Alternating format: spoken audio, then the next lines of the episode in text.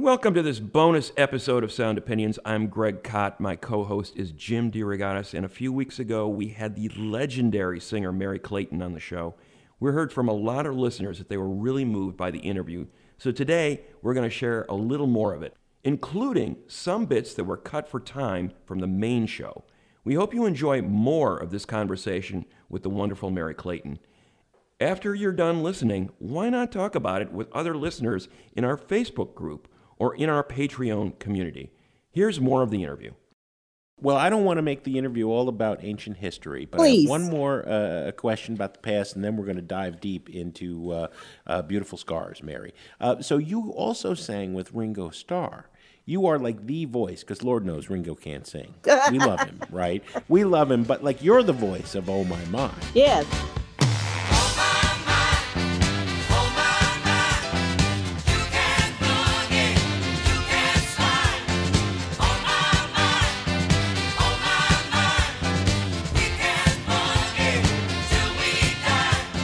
So, so I, I can't think of many, right, Greg? We, Right. we wrote a book together, me and Greg, about the Beatles and the Rolling Stones. Yes.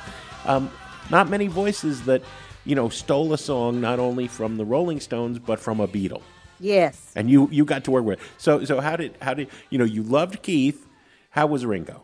Ringo was wonderful, really sweet, very kind. And uh, here, here we go again. Billy Preston called me. hmm I said, "Where are you, Bill?" He said, "And I'm at I'm at the studio." He said, "Come, why don't you come down and sing this song with Ringo?" I said, "What?" he says, uh, "There's a nice part on here that you, you girl, you need to come and sing this song." I said, "Well, uh, do they want me?" He said, "Yeah, they want you. Come on down." So there I go, following behind Billy again. He says, uh, "This is this is a good part." So we do, "Oh my my, can you put it? Can you find guaranteed to keep you alive?" Yeah, that, that was fun. I had a great time. he was really sweet. I can I can see it and hear it like it was yesterday. I always remember those great Yeah. sessions. Yeah. She said, if I could just touch the hem of his garment, I know I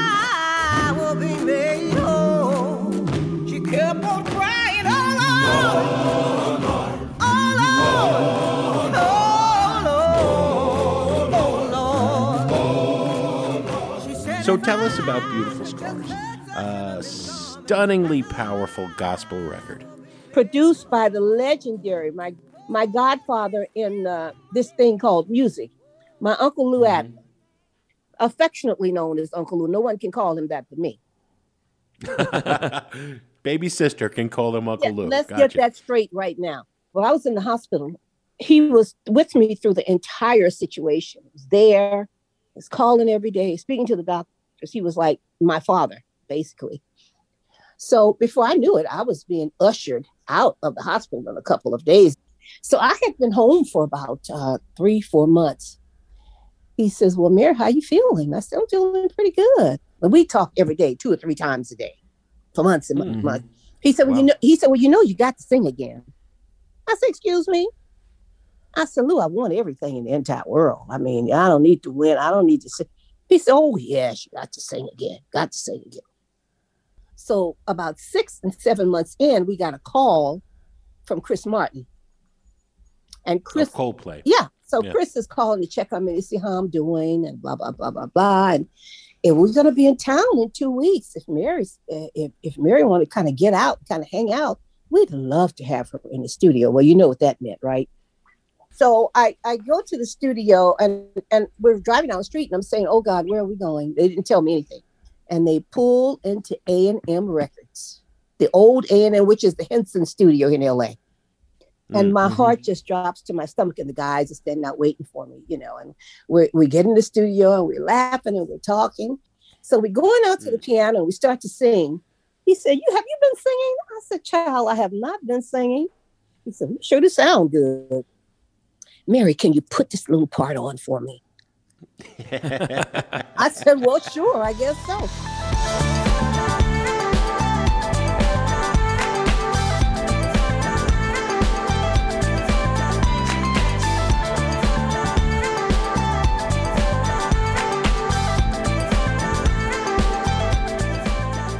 So that part led to another part, that part led to another part, that part led to another part. So we're hanging out, and I'm getting my my sea legs on. I get home, and Lou calls me, and he says, "Well, you have a good time?" I said, "Oh, it was wonderful." He says, "Well, you know, you need to get back in the studio." Hmm. That I do. He said, "Yeah, you need you need to be singing again, Mayor." I said, "Well, we'll revisit that again." So a few months went by. He says, "Well, what do you think?" I said, I really don't know. I said, first of all, we have to get songs. I haven't written anything. I haven't been musically inclined at all. He said, Mhm. Well, Merry, it's in you. You know, you, you everything you need is inside of you, which he was right. Mhm. So um, he says, I tell you what, call Terry. So we called Terry Young, and Terry says, Oh, she calls me Sister Merry. Sister Merry, I got a few songs you need to hear. Not May, not May. I, I, I kind of think that they one day they'll tell me the truth about this. I kind of think they were in cahoots together. yeah, they were plotting. Yeah. They were plotting. He says, Yeah. I, I'm coming over. Not may I come over. I'm coming over. So the next day, Terry comes, you know, real clean. He played these tracks to me. And oh my God, they stirred my hmm. soul. My hmm. granddaughter happened to be here. She was in the kitchen because she's homeschooling. She was in the kitchen doing her homework, just doing work. And I saw her peep around the corner and she she inched her way little by little. Before we knew it, she was she was in the room. She says, "Oh, grandma, grandma, it sounds so good. It sounds so good." She started to almost cry, Mm.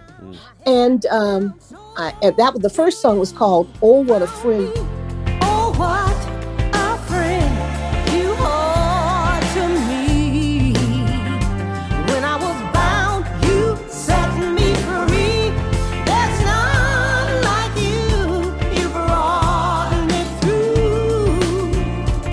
Busy for me when I call you answer. You're always right there for me.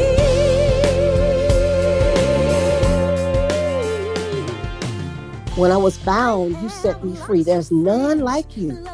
You know, you are definitely my friend.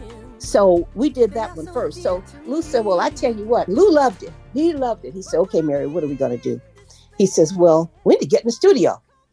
I said, Really? He said, Yeah, need to get the studio. So we got in, everything is set. Now we're thinking about musicians. He says, Well, who do you want? I said, I'd love, I sure wish Harvey was in town. And uh, Cherry said, Well, Lil Mace, why don't we call Lil Mace Harvey Mason Jr.? I said, uh, Lou, he said, Dad's in Japan. We called Harvey in Japan. Lou said, I'm sitting here with Merry Clayton and we're going we're doing a project. Doing a project? Doing a project with my baby? He says, Yeah. he, says, he said, Man, I'll be there in two days. Harvey came in town and worked on every track.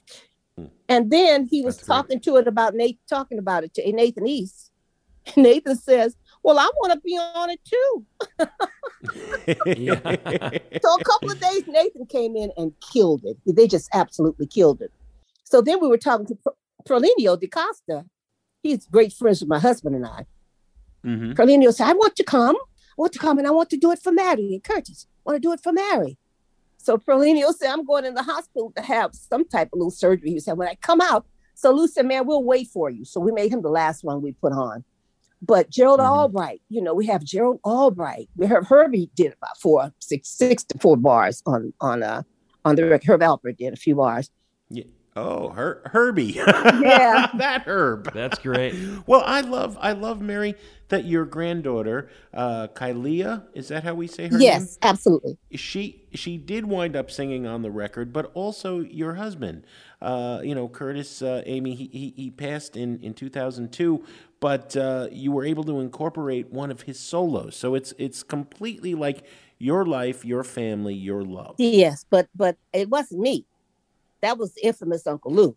I was wondering why after I did my vocal, he just turned the song off and we went to something else because he was thinking. He said to me, he says, Merry, who are we going to get to do a solo? They mean a solo right here. I said, well, you know, that was Curtis's part. That's what Curtis did, his solo. So Lou Mm. just left it alone. Not Mm. knowing that he was plotting.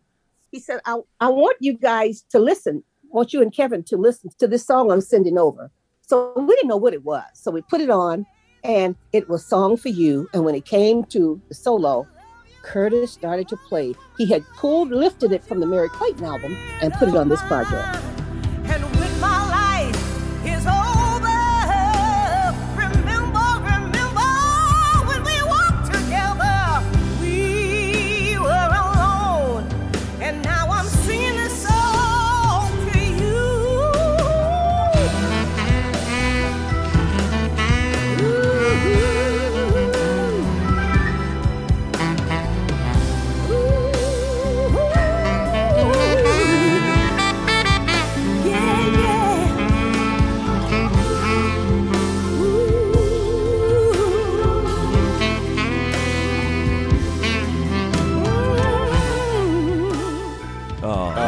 That is beautiful. And a man, listen, we were just through. We were just, we were just, our hearts were just in our stomach. It was just so beautiful and so wonderful. Love you, love you, love you for my life. You are friend of mine. That's it for this bonus episode. To support Sound Opinions, become a member on Patreon and connect with other listeners in our Facebook group. Thanks for listening.